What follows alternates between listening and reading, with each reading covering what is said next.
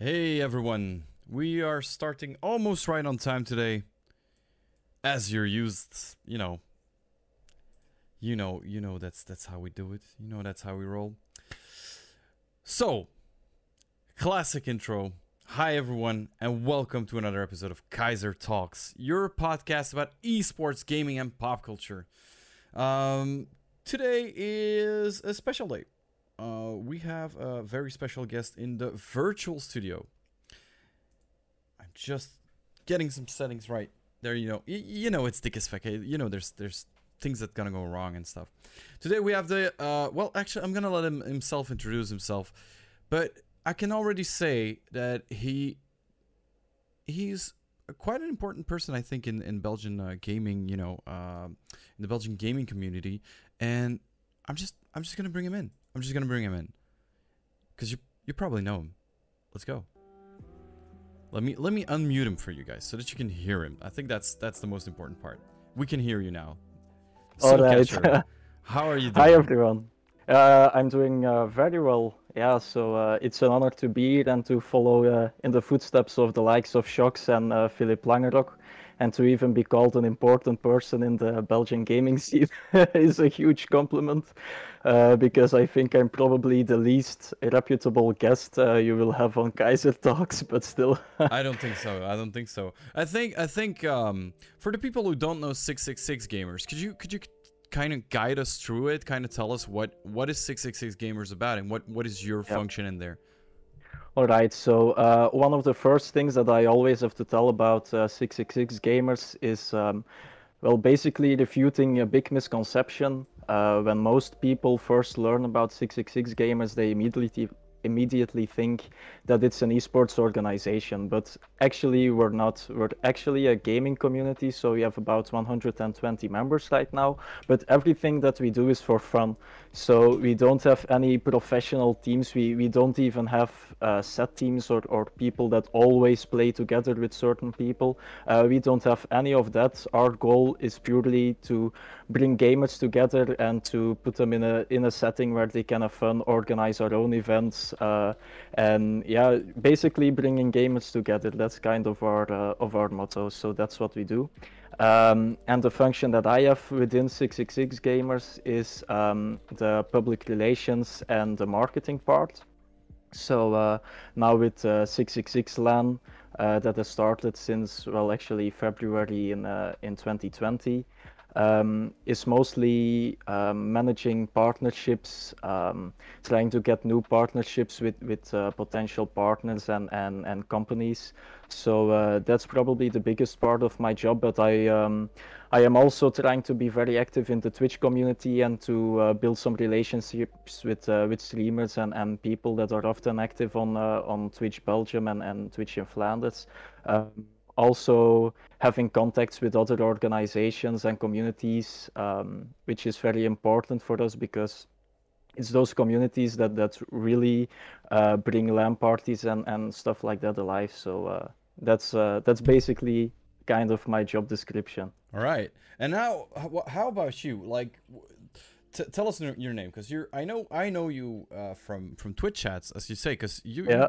you, like you said you bring you, you put money where your mouth is. You, you, you say i, I, I want to i want to get to know the, the twitch streamers and and i see you everywhere man. Like you're you're in all the chats you're in multiple communities and you're trying to like support a lot of communities at the same time. Uh, but can you tell us a little bit about you? Because i only know you as soul catcher so what what is, yeah. what's your like can can you tell I, I, I know your real name, but people have like a nickname for you as well. Uh, I I, I want to know about that. Yeah, well, uh, my real name is uh, Nikolai van Rechem, but uh, when I joined 666 Gamers, it was back in like 2014. Um, I was thinking about okay, what should my gamer tag be, and uh, my 14-year-old self came up with Soulcatcher.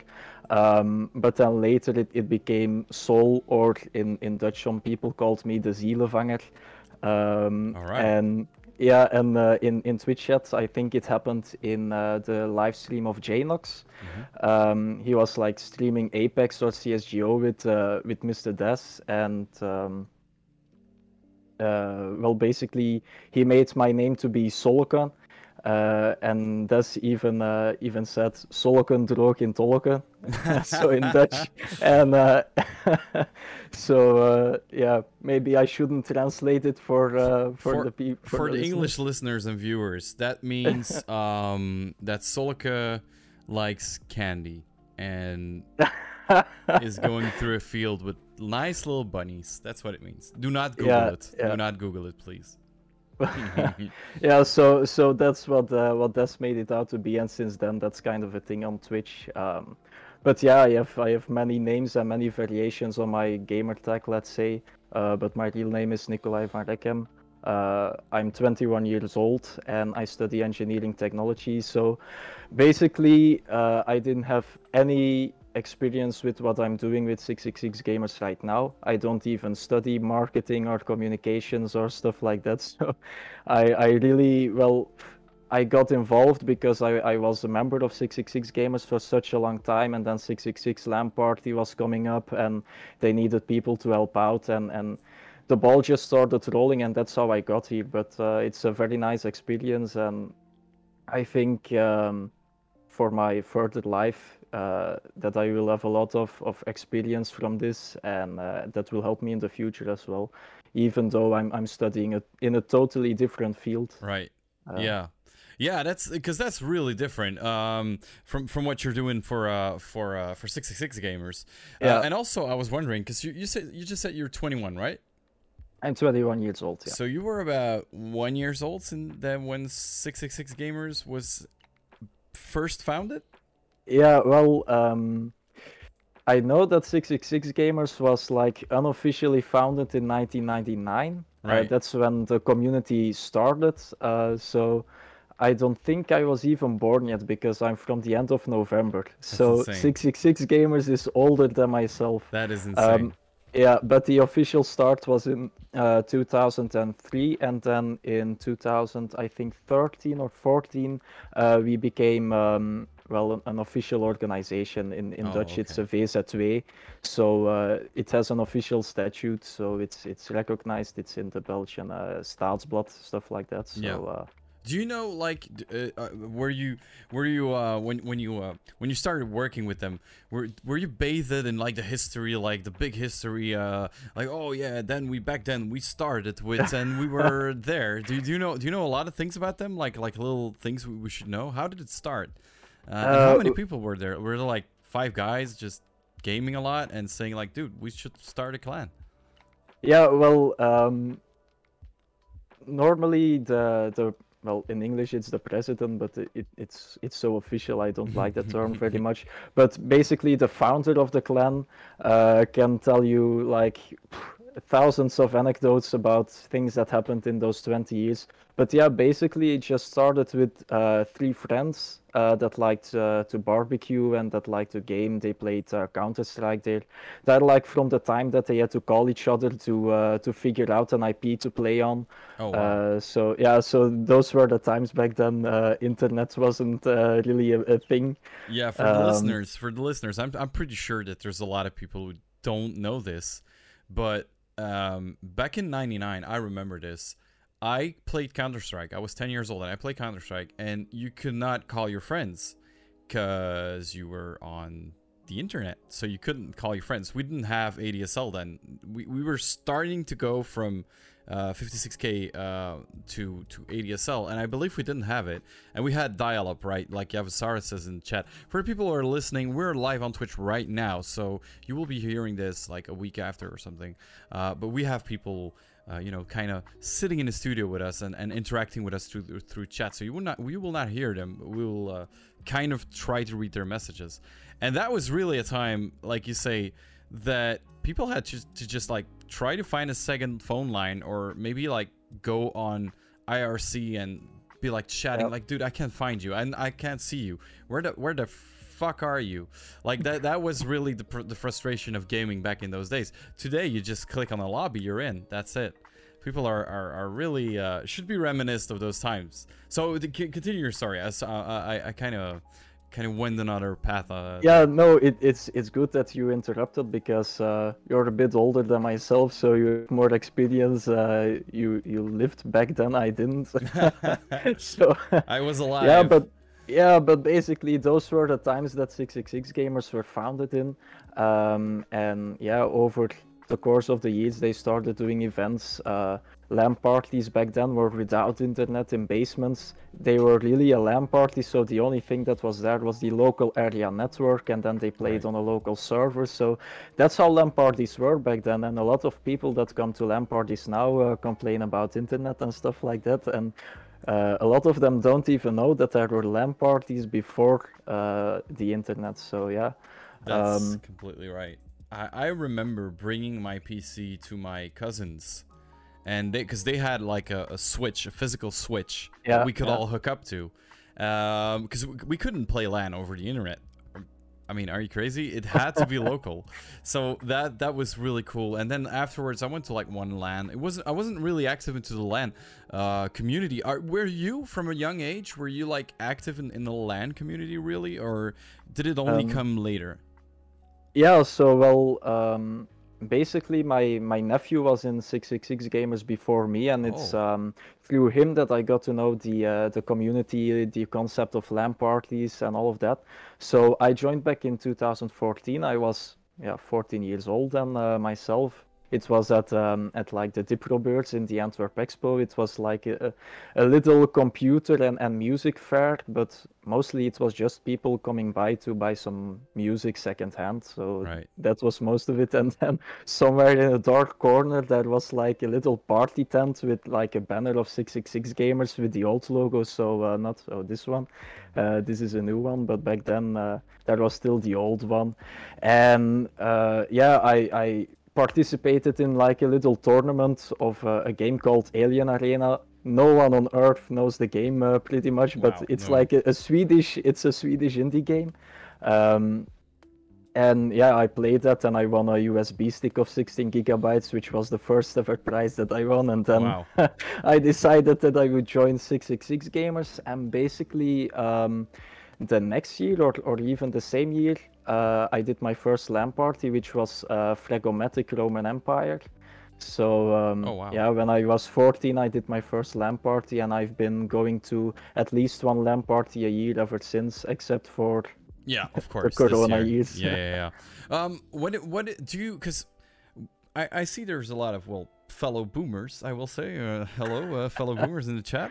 Um, no, do you do you feel that LANs? Because when I think of a LAN, I feel that that's kind of the only place where you can still find that sense of wonder, uh, like we had back in the days, that you could play against your friends. For because for everyone, multiplayer is like, of course, of course, there's multiplayer. Of course, you can play with millions of people around the globe. They don't even think about it. And I feel like a LAN kind of brings you together because the guy next to you is probably shooting your head off in the game you're playing at that moment. And you can actually kind of, you know, it, it gets so touchable. Like you can literally touch the guy. Don't do it. Don't touch people. uh, that's playing against you. So it, it's it kind of it's kind of for me the only place where you can still get that sense of wonder. Like oh oh my god, there's a hundred people here. We're all in I'm gonna say Fortnite or Warzone. We're all in the same lobby, and I can actually see all these people. That's a lot of people. Like that's yeah, a sense of true. wonder. Like, oh my god, there's they're, they're actual people in my game. Like, do you feel that LANs are still that that the only place, or do you do you feel like do you still have that sense of wonder when you log into a new game and you feel like, holy shit, there's a lot of people here? Well, I'm I'm really glad that you brought that up because um, a question that I get a lot when I talk to people about LAN parties that aren't really familiar with it uh, is that they tell me aren't LAN parties something for the past because everything is online now and you can play with your friends online and you don't have to move your PC, you don't have to go through all of the hassle.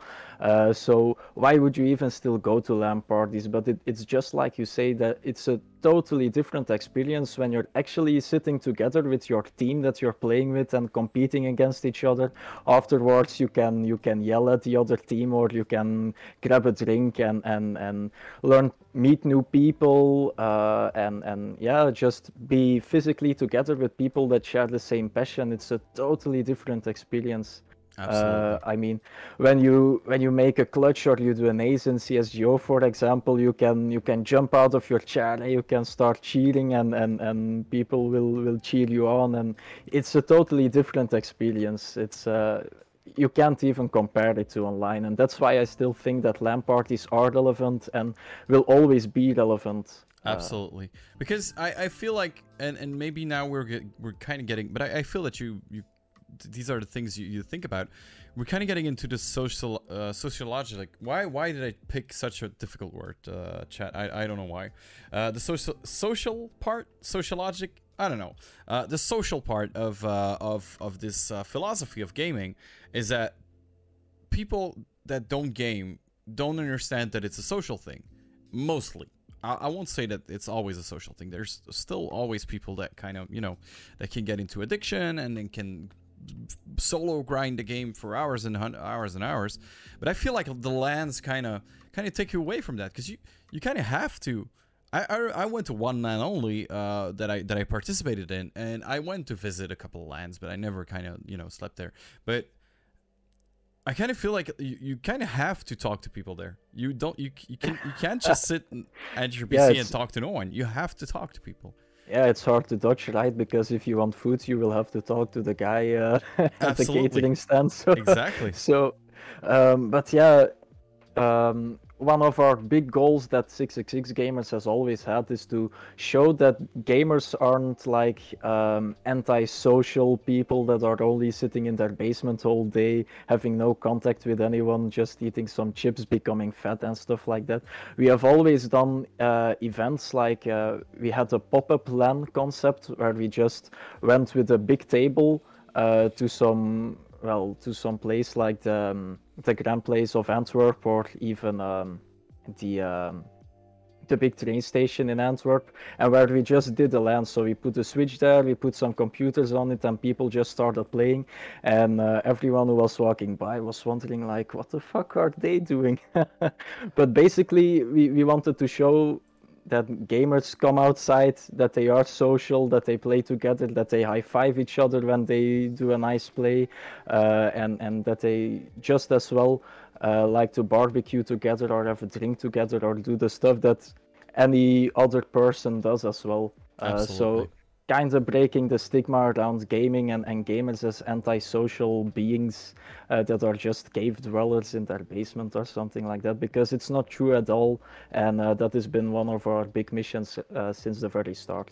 Absolutely yeah yeah yeah. You can, can, can, well you can kind of feel that in in, in a couple of streamers as well because i uh, you were talking about Jnox uh, just just a few uh, minutes ago. Uh, people check yeah. out Jnox if you don't know him.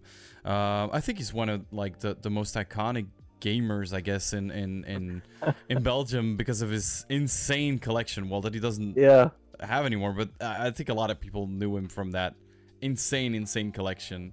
Um, and he's doing like a huge ass barbecue in, in like a couple of weeks. So yeah, it kind of goes to show gamers don't fear other people or something. That's absolutely not in. The reason I think most gamers uh, go to look for for like multiplayer games is for the social aspect, not really for the game. I believe. Um, I don't know what you what you think about that. Uh, like, what what is the what is your favorite part about social gaming and being part of a clan? I guess because that. Why did you choose to be part of a clan? I guess that was it for the social part or was it more for like something else? Yeah, so uh, for me personally, um, I well, I have had a bit of a rough time in my life, uh, but I'm not going to go into it, mm-hmm. but basically, uh, when I was 40 years old, I had to move to a totally different part of the country, and I knew basically no one. So then, 666 Gamers was for me a, a nice opportunity to meet new people, uh, to make some new friends that have the same interest as me. I uh, I picked up CS:GO back then because that was the game that people played, and and I got into contact with people from uh, even from the, the part of the country where I lived before, that I played with C- that I played CSGO with, and and new friends locally. So I met a bunch of new people. Uh, we do barbecues, we do LAN parties together. We just have a lot of fun. So um, that's what it is for me, and I think that's what 666 Gamers is all about: just coming together, having fun, uh, and yeah, just being who you are. Because everyone shares the same passion and and has quirks anyway. So that's yeah, that's awesome. Um, I was just wondering. So we, we kind of know three friends. Uh, if, if I don't if I remember uh, correctly, started Yeah. it all. yeah, How yeah. many how many members do you guys have now? you Uh, know that? 100, yeah, 120. That is a Uh, lot somewhere around that. Yeah, That that's a lot, of people. Like Uh, put all that together and you already have a full LAN. Yeah, Easy. exactly. And because we, we also, each year we organize our private LAN and then about 80 to 90 people attend uh, typically. Wow. So uh, yeah, that's like three fourths of our members, and considering that we have people from all over the country and even some uh, from the Netherlands, that's I mean that's fairly good, and I think yeah, I think that says about uh, that says everything about 666 gamers and how it has really grown uh, more into a family than than just some organization or a club. Right. Um, Yeah, yeah, yeah. That's that's that's what I wanted to show. Like it started from well, yeah, three people and it kind of, you know, went through a lot of phases and now it is what it is now. and still growing i guess like there's still people enrolling and and coming coming with you guys every year or Yeah, well, to be honest, uh, the last one and a half years have been very rough for us because a lot of the events that we would normally organize, we couldn't organize. We're Right. also uh, an organization with a, a membership fee because we have some costs. We're an official organization. We need venues to organize the events um, and, and, and the barbecue, stuff like that. So um, we do have some running costs, so people pay a membership fee.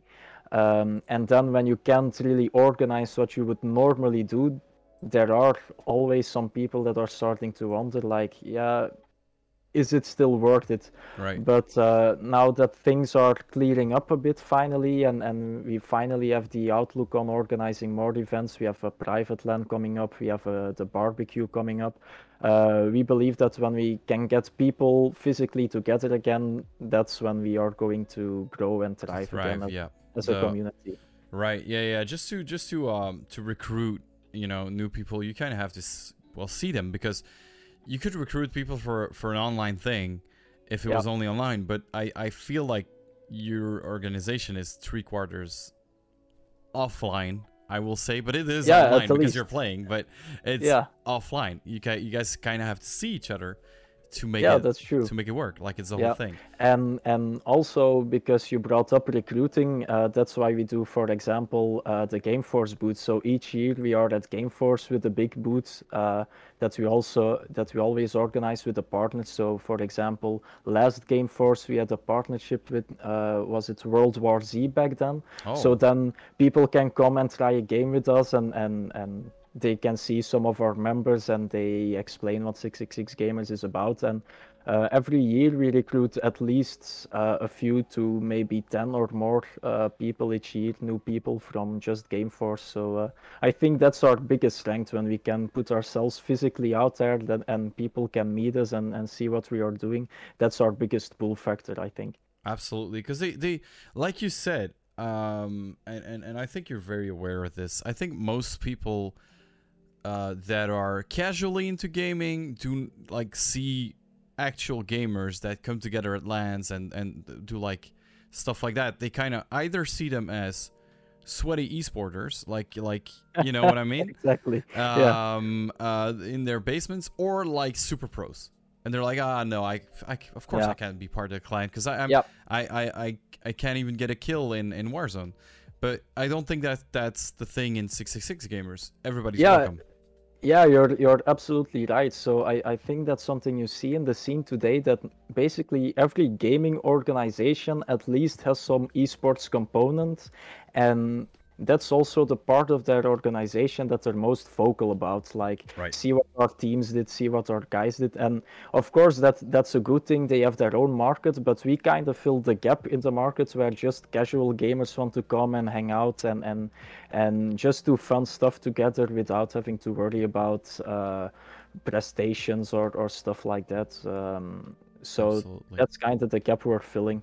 Um, and we have also, well, it has been a very conscious choice to not have an esports component ourselves because it's often, we have seen that in a lot of organizations it doesn't work together very well because the esports component gets more of the budget, let's say, and they have a bit more because they have prestations and sometimes, uh, well, that that's um, that's kind of. Uh, well, it, it puts the casual gamers inside of the organization off sometimes, and uh, and that's something that we really don't want. We want everyone to be equal and, and just game for fun. Uh, that's what we do as a community. Now, of course, when we look at the LAN party, we do.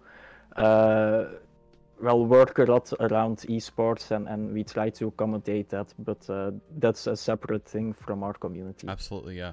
And I suppose that even at the LANs, there's there's casual gaming as well.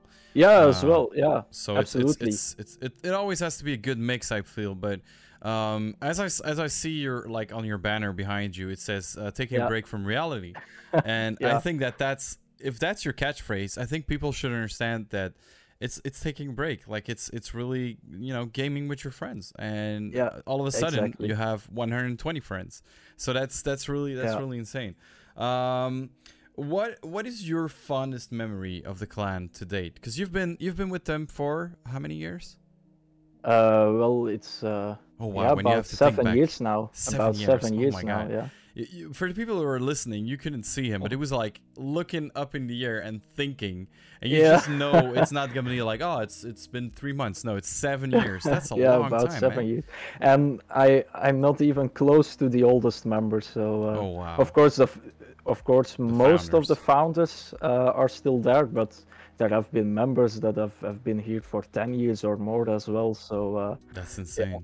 But what It's, uh, in, in those seven years? Because a lot has, a lot has happened, I suppose, in those seven years. Like, what was your fondest memory? What what do you remember instantly? Like, oh man, I remember that moment. Yeah, well, one one of the very cool things was actually at um, at the first LAN party I've ever been to, so Phlegomatic Roman Empire, um, where 666 Gamers made kind of a deal with the organization of Phlegomatic, where they would make a big um, entry um, in uh, Roman Empire costumes. Oh wow. So yeah, so basically the the founder was dressed as a, a Roman Caesar oh and wow. then yeah and then at the front we had like uh, a roman legionnaire with a, a big centurion shield with a 666 gamers logo on it so they they made it themselves and he went in in the front with with the shield and uh, and then we had all the members in the back we also had uh, had jesus uh, bearing his cross oh wow. so- okay, yeah, yeah. yeah, so that's how we entered Phlegomatic, and then we went to the stage, and then we had like about 70 or 80 people on the stage, and we were all like chanting 666, 666. Oh, yeah, wow. so that yeah, that was a, a very cool moment. But That's really cool. there are there are many to choose from actually. So uh, Count, countless memories. And what about Yeah. the six six six part? Like, is that uh, wh- wh- how did they come? Because I know I know it was a thing. Like in in 1999, everybody was six six six. I was Cipher six six six. That was my nickname. Like everybody just had the, the, the number of the of the beast as their nickname. Was that the kind of thing? Like, did they just choose six six six because everybody had it, uh, or was is there a specific thing about that name? Yeah, I, I think it was a bit of a combination of, of things, but basically one of the um, the big connection points between the three founders was that they like to barbecue. So and with barbecues, there's like this theme of fire, and fire is connected to hell, and then six six six. So I think that's kind of how it took form. Uh, but yeah, that that was kind of the concept, I I guess. Yeah. Um, did you did you ever when you were in the clan did did did you ever uh, think of going for maybe an esports career yourself, or is is there anybody in in the clan that that kind of thought about that and said like, guys, I would like to go for an esports career. Can you kind of back me up in this, or is is there is Um, there any esports history in the clan, or is that really like out of the question? Well, for me personally, I um, well, I recognized very quickly that I had not enough talent to become a, an Mhm. esporter. So um, I thought I will do something else. Uh, esports isn't for me. I will be just a casual gamer. Uh, I don't think anyone in the clan has seriously considered it, or they might have left the clan before they were actually vocal path. or something about Right. it. Like I, I want to become an esporter. Uh, so I'm not really aware of one, but I do know that um, when Rocket League first became a thing, uh, that we had some people going to DreamHack because that's one of the things we did as well. We went with a, a big bus to uh, to Sweden with Sweden, some yeah. members To to uh, to DreamHack Jönköping. Yeah. Yeah, Oh, Jönköping, and and um, and basically it was a, a team with uh, Official. Uh, I think I saw him in the in the chat even. So yeah, yeah, it's probably in the chat. yeah, yeah. So th- that was like at the very conception, like season one or season two of Rocket League, and he got third place in the big Rocket League tournament of the DreamHack or something like that. So back then he was like very good. He was like at the top of the world almost. But right now, when other new talents have come up and and gotten better, and more people have gotten to know the game, and there's much more competition he's not uh, well he's not as prevalent in the scene anymore and i don't think he has much interest in becoming an esporter i think he likes Right. uh, casual gaming and drinking a beer Hmm. uh, much better than uh, than actually becoming an esporter I you kind of uh, tickled my uh, curiosity there. Um, what are what are the biggest games in 66 gamers? What what do you feel like in, in those 120 members? What what gets played the most? Is it really still CS:GO? Because I I keep No. hearing that. yeah but that's because i personally csgo has always been my main game All right. Um, and I think back when I started, CS:GO was probably the biggest thing. Uh, but there's also League of Legends, Right. Rocket League. I I would guess that most members play Rocket League, uh, but I'm not totally sure. There are some people that play World of Warcraft. There are uh, Minecrafters. Uh, oh wow. There are uh, a big community that uh, plays the World of Warships and those games like the um, the wargaming games Yeah. uh, because we used to have a partnership with them as well. Uh, because, for example, we were at Gameforce and at Facts with like a big army truck, Mhm. because one of our members actually is in the army. Oh, is of- in the of- army, yeah, yeah, yeah. yeah, of, of has been involved with the army, and, and he arranged the truck, and then we had like this partnership with Wargaming to promote that game and, and, and play it on in our booth. Uh, so I- think a lot of members um, have picked up the game because of that. Um, but there are too many games to count. To Right. be honest, there are uh, so many people that play different games, and So it's not really like because you, you kind of sometimes have um uh the drunken piglet says uh, casual gaming and a beer good title for for a biography I, th- I think Yeah. that's really funny exactly. um I kind of I, I- forgot my my my uh, my next question but um w- when when did because I don't I you might have not been around when they decided that hold on a second it's not us three anymore this is getting not out of hand but like we we really need to get some structure in this. Do you know when that happened and how that happened? Because um, I believe it's a big step just going from Yeah. a casual organization to like let's go guys. We gotta do something about this. Yeah, so uh, 2003 was like the the date that 666 gamers officially formed. Let's say before it was like a, a set group of people that always came together and had a name. In 2003, I think really the the big community and organization part of it started, where they also started uh, making merchandise and stuff like that. And then 2013 or 14, I'm not sure, is when we became like an official organization, like. Uh, recognized by by law as well. Mhm. Um, so that I think that's where things uh, have gotten the most professional, where we were like, okay, we are uh, event organizers now that that do things regularly, and and we need like um, a, a judicial frame around it or something like Right. that. We need to be in order with everything because we were also uh, getting money in from membership fees and, and, and from people buying the merchandise and stuff like that. So I think that's where it, it has gotten really professional as a community. And then in 2019, uh, when 666 LAN Party started, uh, that's where we started getting really professional because now we have a public event where people buy entry tickets and stuff like that. Uh, Comfort Catering, where we have a lot of partnerships with companies. Uh, so yeah, that's where we really stepped up our game, I think. Yeah, because the, the moment you start selling tickets, you kind of owe owe people stuff. Yeah. You know, you kind of Exactly. You gotta get it right. Uh, exactly. They will they will say, okay, uh, this wasn't really what we thought about it one time, but the second time they they will just say like, well, you know, if you don't get it right. But Yeah. um, can you tell us a, a little bit because we, we talked about Fragomatic. Um, can you tell us a, a bit about the, the LAN scene in Belgium? Because I know, for example, the LAN scene in Germany is insane. Like it's Yeah. absolutely next level. Uh, it, things like Gamescom kind of grew out of that LAN scene. Uh, in Sweden, same thing. It grew out to be one of the no, sorry, the biggest event in the world, DreamHack, I think, around Uh, LAN, like the yeah. biggest LAN, I think. Yeah, so the, the biggest LAN party is DreamHack in Sweden, and the second biggest is, I think, The Gathering, and that's in Norway. Norway, yeah. G- Uh, well, the thing, the thing I think with with uh, Scandinavian countries is that they early on had very good internet access, and I think that Yeah. that's probably the reason that it exploded Yeah. there. But Germany, I don't see it. I don't really see it. But how is it in Belgium? Like, what, what, what do you think? How do you think the LAN scene is? Is it still big? Is it small? Is it? How does it Um, position itself in the world and maybe in Europe? Well, it's it's definitely on a smaller scale than, for example, Germany and, and Scandinavian countries.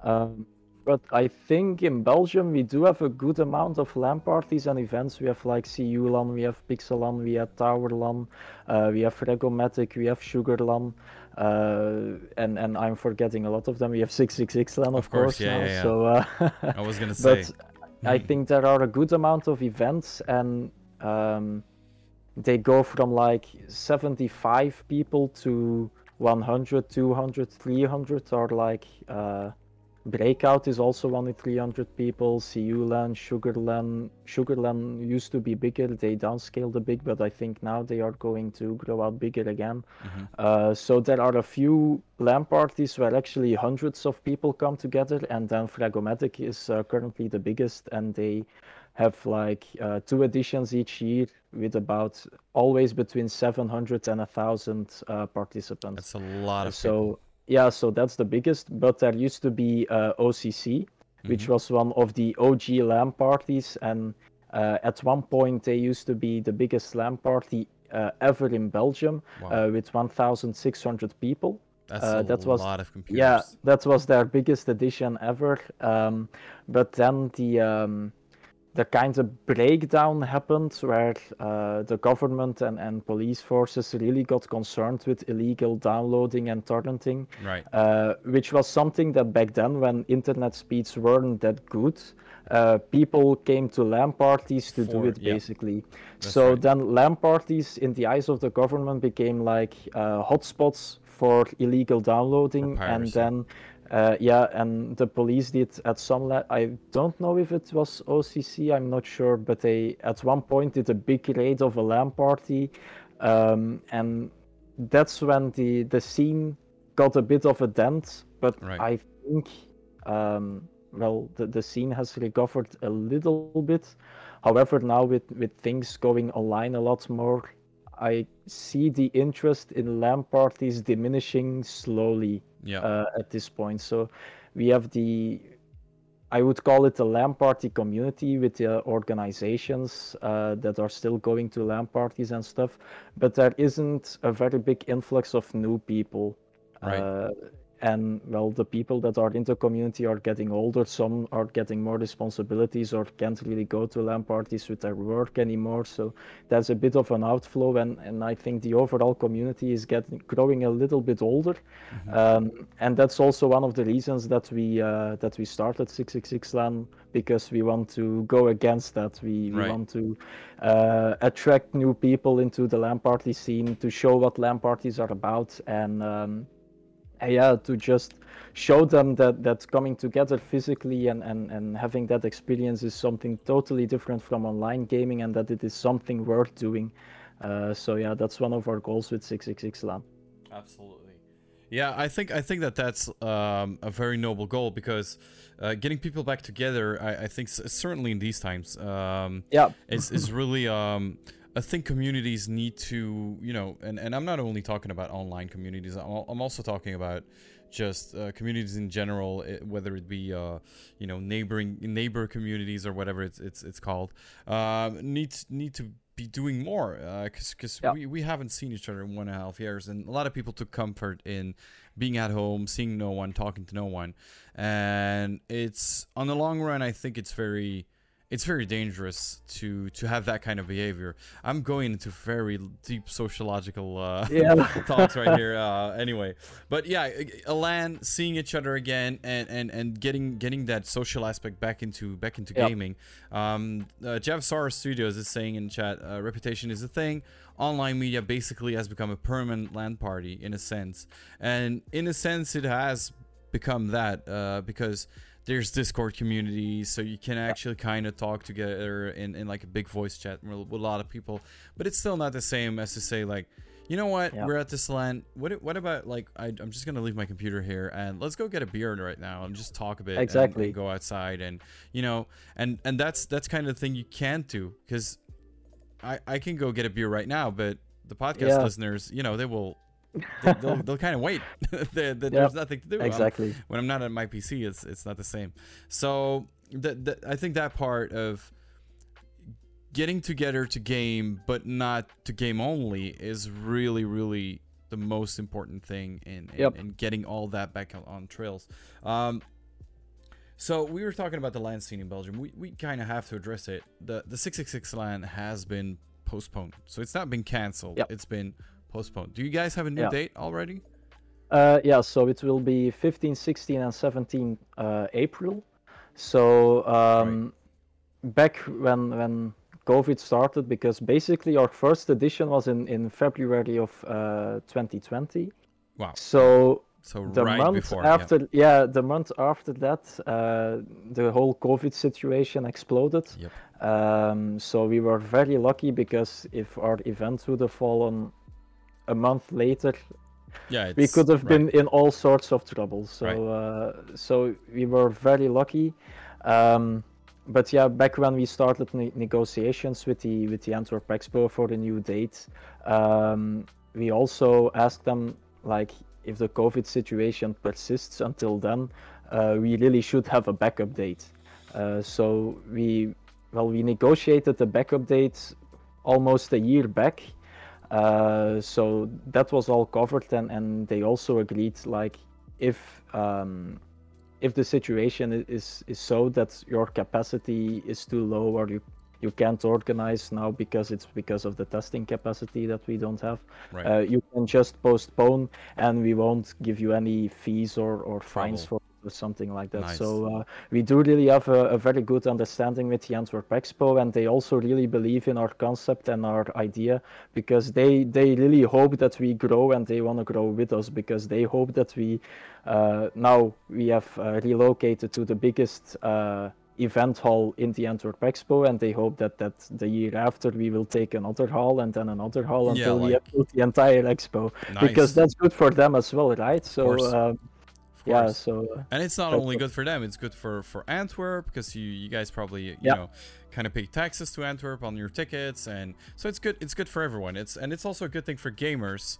Um, And since well, I'm not gonna get in too deep to to that, but like the owners of the Antwerp Antwerp Expo also own kind of a couple of other things. It's kind of good to get that community rolling. yeah, Um, exactly.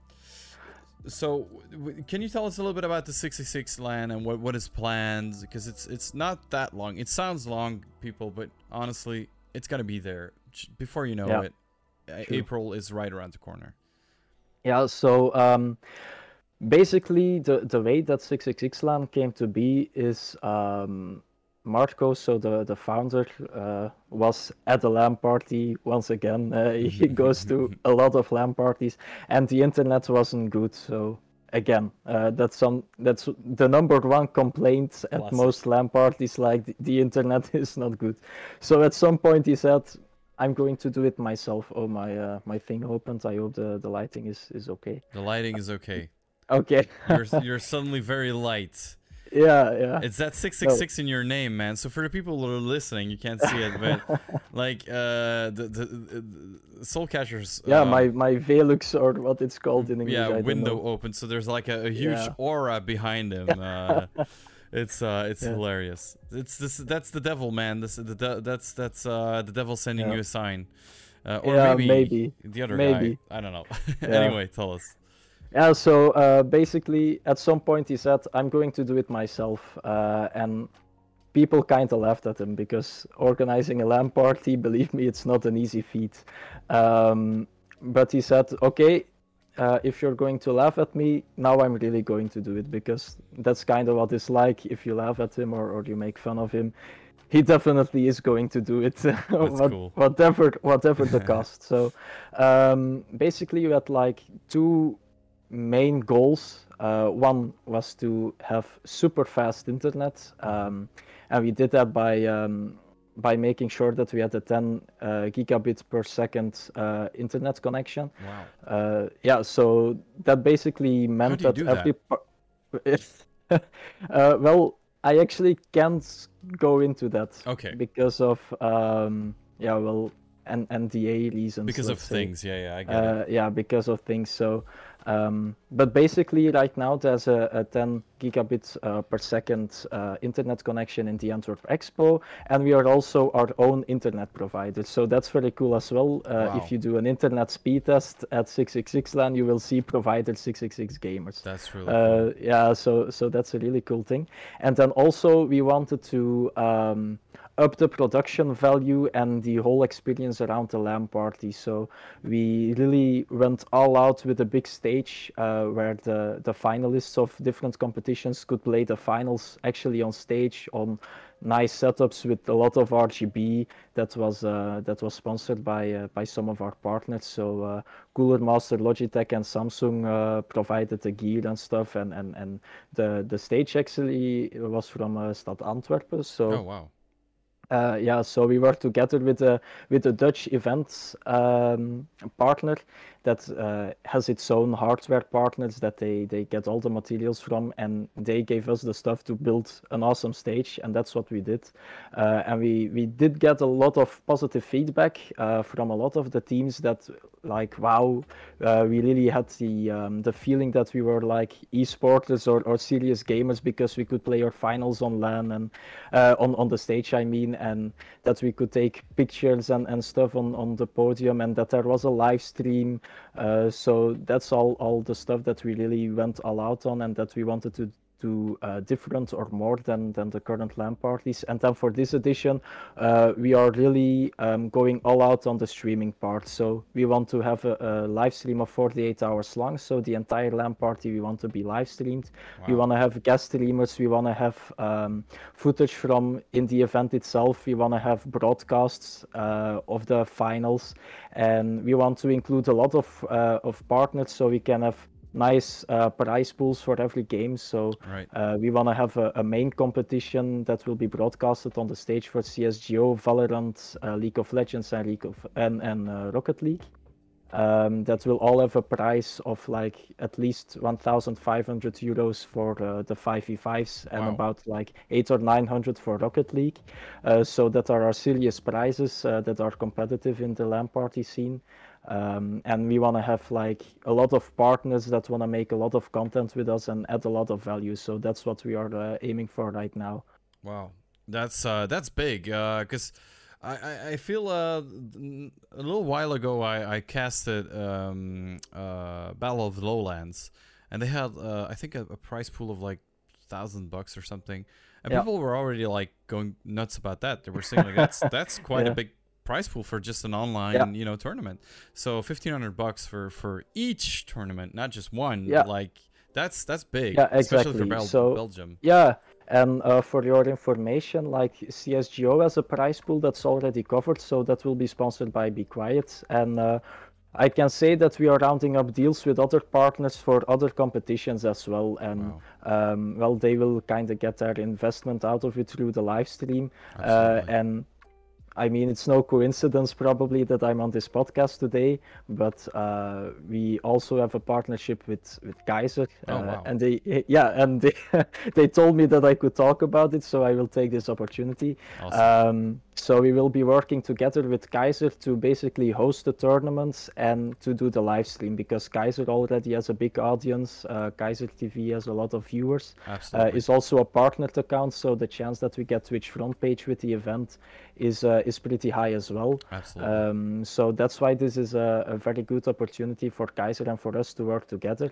Um, and in the meantime, because it's also a more structural and, and long-lasting partnership, we will also have a, a Kayzr community, like you have seen uh, Lowland Lions and and Barvatar and and uh, organizations like and yeah live Yep. fleet uh, get their own communities we will have one as well and uh, we will be working together with our other partners to um, to make a lot of online content do online tournaments with prize pools as well uh, could be hardware prizes or even prize money uh, so that's something excited for uh, everyone listening uh, to look out for as well uh, because we are planning to do public uh, online tournaments with prize pools uh, that will be worthwhile. So uh, Absolutely. something coming up.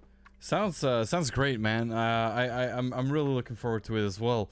Um, so we we we were talking about about LANs and and and, and six six six LAN, and I was wondering, um, of out of all the LANs you went to, I'm not gonna ask which one you like the best because that's like a, an impossible choice. Uh, but what do you feel is like a the things that the good LAN should have? You talked about good internet, so we know that. That's Yeah. like one thing that you guys already have is great internet. What else is like good catering? Because I, I, heard you talking Yep. about catering quite a few times. I think you like uh, good Exactly. catering, uh, so that's pretty Yeah. important. Very important. Yeah, it's very important because I've been I've, the the one LAN I've I've really really participated in had really I'm not gonna say which one, but um had really bad catering. Like it was the worst thing ever, Yeah. and I just left because I was like I'm not gonna you know eat here, and there's they forgot about you know water. They didn't have water. They had they only had like Wow. beer and coke and and and like energy drinks and stuff, which is cool. Yeah. Uh, but like I, I'd like to have water from time to time. So that was that was that was very important. Um, so what do you feel are like the, the, the, the most important things that a LAN should have? Um, well, for me personally, a really big part of the LAN party is like the the atmosphere, and that's a, a really hard thing to grasp or to like really facilitate as a LAN party because it also depends on the communities and the people that will be coming to your LAN party. But uh, many of the LAN parties where we as 666 gamers go to uh, are places where you can really cheer each other on, where you can just have fun, do a, do a lot of crazy stuff. Uh, um, I, I will give an example. So like uh, on on Fragomatic, uh, one thing that they do really well is that they have like these fun competitions that are kind of quirky, that are actually physical. So uh, at one point they had like a, a big um, how should I call it? You had like two two platforms that uh, that a guy stands on, and then you had to like push each other off with.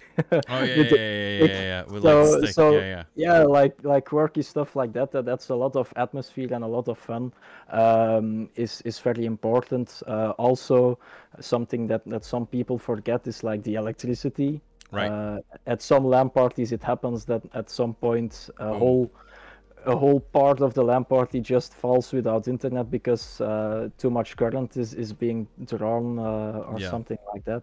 Um, what is also very important, I think, um, is uh, the stuff around it. So, like the boots that are present, uh, the the things that that you can do as a visitor as well sometimes. So. Uh, uh, if you have, for example, a retailer that can help you out if you have a problem with your PC, can be very valuable at a LAN party. So for us, that's for example Alternate, uh, that will have a, a booth where you can, uh, you will be, you will even be able to upgrade your PC while you're at a LAN party, and and then Wow. uh, you can get a, another PC. There are also VIP tickets if if people want a, a big setup. Uh, present at the, at the LAN party itself uh, so so that's there as well um, and then also like fun stuff you, that you can do at the site like for example an iRacing simulator or um, Beat Saber or stuff like that. So uh, so yeah, those are the things that that we really like to do as well. That that you can just go around, experience a new game, or or I don't know, do something quirky. So so those are uh, Right. nice things to have as well. And then for us, the really big selling point really is the stage. You can watch the games as if you're going to a really big CSGO major or or the international, uh, not on that scale, of course, but. We're kind of trying to simulate that. Uh, that you also have the live stream with the professional uh, broadcasters that are experienced and stuff like that. I think that's adds an extra layer as well. So um, Absolutely. Yeah, absolutely. I I, I remember because I've, I've played uh, Magic the Gathering a little bit competitively, and I remember going to Grand Prix, and th- I know they're not the same as a LAN party, but it's still, you know, a group of, and I, I like to call myself a geek, a group of geeks playing cards together at an event, which Yeah. you normally do kind of like. Magic the Gathering has that kind Yeah. of social thing in it, but still it's like one of those things that I liked is that there were retailers, there were side tables where you could just like Yeah. play a board game or something or do something else. And that's really cool about that. Yeah, that's something that we did last edition as well. Um, not on a very big scale, but you were able to participate in a Magic the Gathering tournament. That's awesome. Uh, that was organized by um, the Hub in Leuven. oh, okay, yeah. So uh, yeah, it's kind of like Outpost, but in in in Leuven with Right. with board games and stuff. So they did that, uh, and we're looking if we can do that this edition. Um, but we're kind of struggling with uh, with the area. It's already getting too small. So Right. even though we upgraded to a bigger space, we we we don't have enough. You never have enough space to do everything you want. I uh, absolutely feel you. You know, you know, I'm kind of in events. I'm not gonna, you know, but Yeah. but uh, yeah. There's like whatever you take, it's always too small. Like you could Yeah. take the the biggest hall ever, you'll fill it. People, if you think we organizers, we don't try to kind of like fill every nook and cranny so that you guys have something to do everywhere. It's not true. We really fill everything to the absolute maximum in our capacity, and sometimes you're like, "Huh, we really need that meter for the fire exit. We're gonna yeah, have uh, to, yeah, like, exactly. So uh, I'm I'm really glad that you brought that up because that's something that a lot of people don't realize how difficult it is to like organize the space you have because there are so many safety regulations you need pathways that are this wide and then you have to make sure that every participant at your event is within a certain distance of a fire exit or an Absolutely. emergency exit and they need to be cleared and and, and Yep. there are so many regulations and you lose a lot of space just because of that that you can't fill it's it's And it's Wow, sometimes it's- it's stupid. It's it's like one table too many that you're Yeah. like you ca- I can get, I cannot put it anywhere, and then you have to bring the bad news and say like, dude, I'm sorry, I can I can't put your table anywhere. It's it's you're gonna have to sit outside or something, you know. It's and you, f- you really you really fill everything Yeah. to the max. But that's that's really a thing that I that I do talk about is people always people will always say oh it's too small it's too small it's but like guys we can't get bigger it's when once you get the the full Antwerp Expo for example it Yeah. that's well that's it you know you're not what are you gonna do put them outside that's impossible and and, and Yeah, you will exactly. you will always have it will always be too too small you'll always have like oh shit but we got that Yeah. idea and every time it's it's gonna grow and grow and grow Yeah. so it's I, I really I really appreciate when I'm at when I'm at a, a convention or uh, at a, the LAN or at any event and I see like oh this has been like optimal uh, like it's it's optimal I, i'm sure you see that from from your eye point as well uh, Yeah. when you get to an event you're like dude these like the carpets are the exact width of uh of of like the regular like what you Yeah, have yeah, to yeah. be wide. And like um the pathways are perfect. And like oh this is this is filled completely. There's something to do everywhere. Wow how did they do that? Like yeah. and then you kind of look at that and and you get a new view and you're like oh shit. They've really used this hall to the max. Yeah exactly. I mean when when you're in this kind of stuff a whole new world opens for Absolutely. you because uh that's that's also one of the reasons that we chose the Antwerp Expo is because if this hall is too small, at least we can get another one and another. We can go up to five uh, event halls, Five event uh, halls, yeah. basically, uh, and that's one of our unique selling points because we're one of the only LAN parties in the Benelux that can scale basically to the size that we can. So we Yeah. have done like a quick calculation, and theoretically we could, at the maximum capacity, fit 6,000 gamers. Wow. Um, but yeah, but then you fill it to the brim with Yeah. participants, and you don't have space for booths and stuff like that. So, So, realistically, so it will, yeah, realistically it will never be that big, but um, but yeah, we can we can expand basically beyond pretty much any LAN party in the Benelux. Maybe the party or the reality could go uh, slightly bigger than they are now, but um, yeah. Right.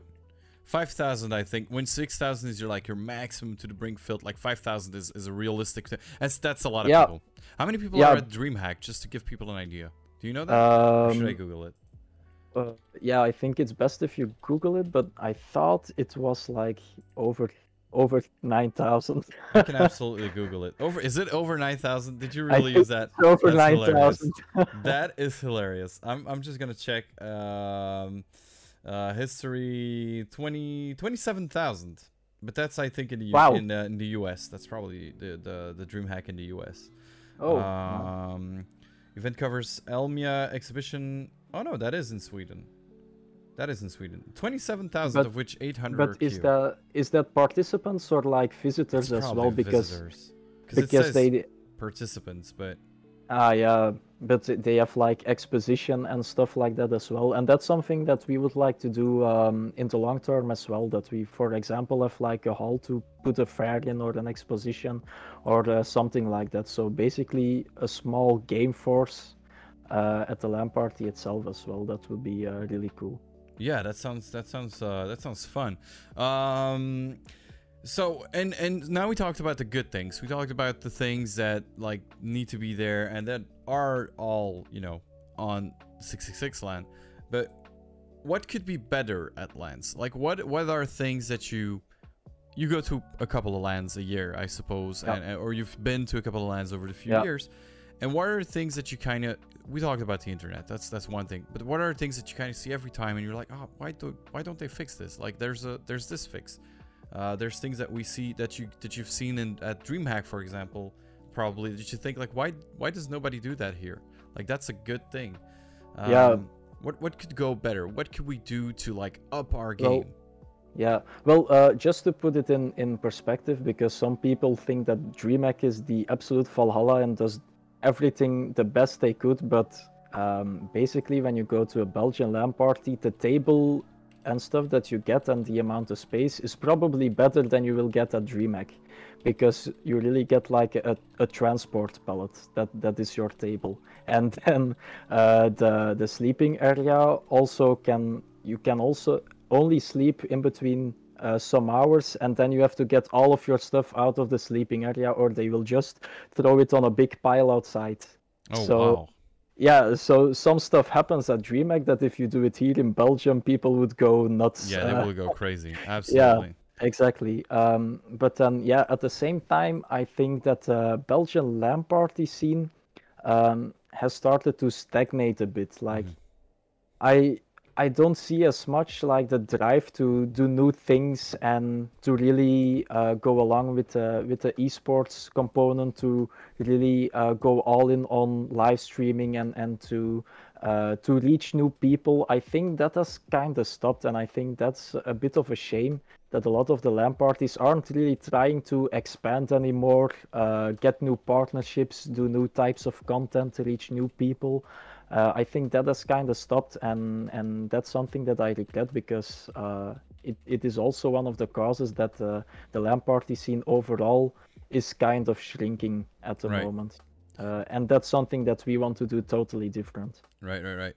Um, also, one thing that I've that I've uh, that I've kind of thought about. You you talked about sleeping, and one of the things that I that always kind of scared me a little bit uh, in uh, in in uh, in LANs is sleeping like under your computer and stuff like that, and in your chair. I'm like, dude, I I my back is not made for that. Like, Yeah. n- n- I I cannot do that. Um, yeah, Is there is there a solution that you guys have for that, or do you Um, still do the old-fashioned way like well, everybody does? some some people just prefer to sleep at RPC, Right. uh, and there isn't much that you can do about it. And Absolutely. for us, it isn't that big of a problem because we have plenty of space in between the the rows. Uh, Oh. But we do have a sleeping area. But of course, um, sleeping area is is basically kind of lost space on your Absolutely. event because most of the time it's it's empty. Right. Uh, you need to make sure it's there, but like you really want to use it for something else, you know, to put some content in it or a booth or, or more participants. But yeah, you need to have it because people need to sleep, Right. uh, or else everyone would need to uh, go to a hotel or something, and then the cost would be too high, I think. Yeah, Absolutely. so uh, Because So, I. I've seen something uh, in in my you know a couple of years of uh, of event organizing that that I thought like they they've, they've proposed it to us, but I'm like that's not for us. That's not that's also not for like festivals. And I was like, this now is I'm really interested. yeah. Well, that's I was like, this is absolutely good for like a LAN, and it's called a Yeah? beehive or something. And a it's beehive. yeah, and it's I'll try to find the link later for you. And it's it's in the form of a beehive, uh, and it's actually sleeping pods like in Tokyo stacked upon each other, Oh wow. and yeah. they are in the form of a beehive, so you can get into it, and it's like it's pretty big, and um, they are stacked like t- three upon each other.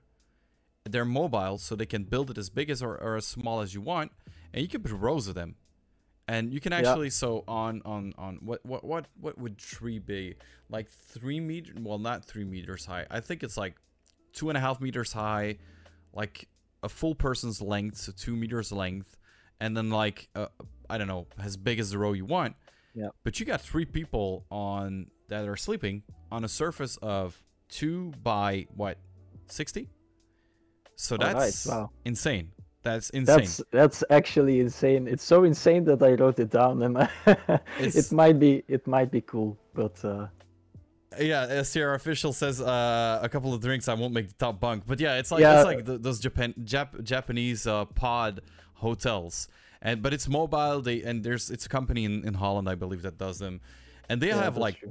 Twenty or something. So you, and Yeah. I think every like big unit sleeps like twenty people. So you can to- to make the math, you can basically make four hundred people sleep in like the fraction of a, yeah. and you can charge money for it because there's I think- locks on it and. Oh wow. It's insane. It's Well, insane. I I don't think we would actually. It would be a good idea to charge money for it because uh, over here people quickly think, oh, they're charging for this and Yeah, they're right. charging for that, and and you know, uh, we want to we want it to be accessible to pretty much everyone. Right. Um, but yeah, of course, we need to Yeah, recuperate our costs You as gotta well. recuperate because I don't think it's um, super cheap or something. yeah. But I'll try to And find to- the, link. And to come back to Sir Official's comment about after a couple of drinks I won't make the top bunk. After a couple of drinks he won't even make the toilet anymore. Ex- oh, okay, yeah, we got we yeah, got some. yeah, uh, there you go, yeah. SR official. That you've been uh, you've been uh, you've been exposed right here. Uh, I'm I'm gonna come back on the drunken piglets question. He has he has a very good question. He, he says, um, there's been one and a half year of well, a lot of you know nothingness around social gatherings and lands and stuff. Did the the clan do something for their members to to compensate like the the, the lack of, of live events? Did you do online events to to compensate Yeah. for that? Uh, yeah. So because people uh, are saying like, oh, compensate. You mean financial?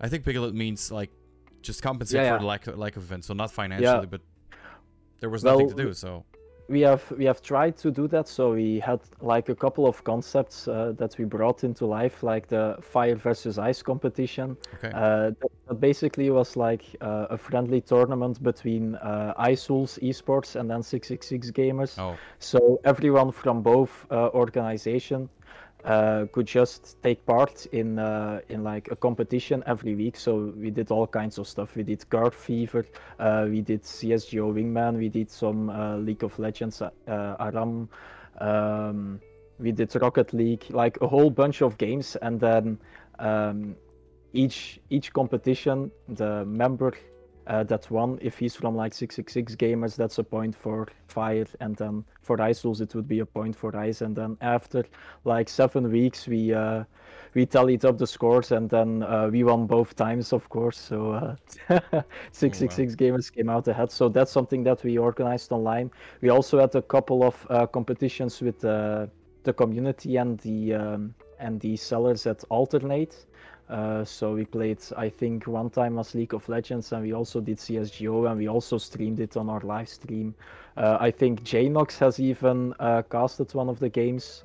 Um, so wow. yeah, we, we try to do we try to make some content around that as well. We did some Minecraft Hunger Games, like stuff like that. But we do notice that there isn't as much interest for the online stuff within the community itself as there is for the offline events that we would normally do. Right.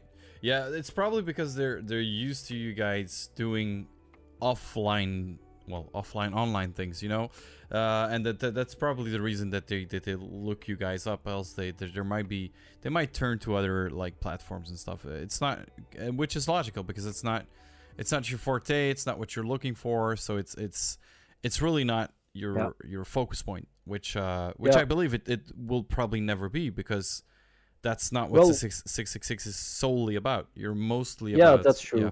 But uh, we are making a move to do some more content creation and online competitions and stuff as well because uh, that's something new that happened since we are like uh, trying to find new partnerships for 666 LAN Party. That there are a couple of partners that are interested in a long-term um, partnership, not only with the LAN Party but also with the community itself to make some content around it or do some tournaments online in between the LAN parties, uh, something to make it more like continuous. Um, so that's why the Kayzr community actually is a, a very good tool for us as well to use Right. uh, because we can host our tournaments there and, and our partners can can sponsor a prize or um, or even prize money.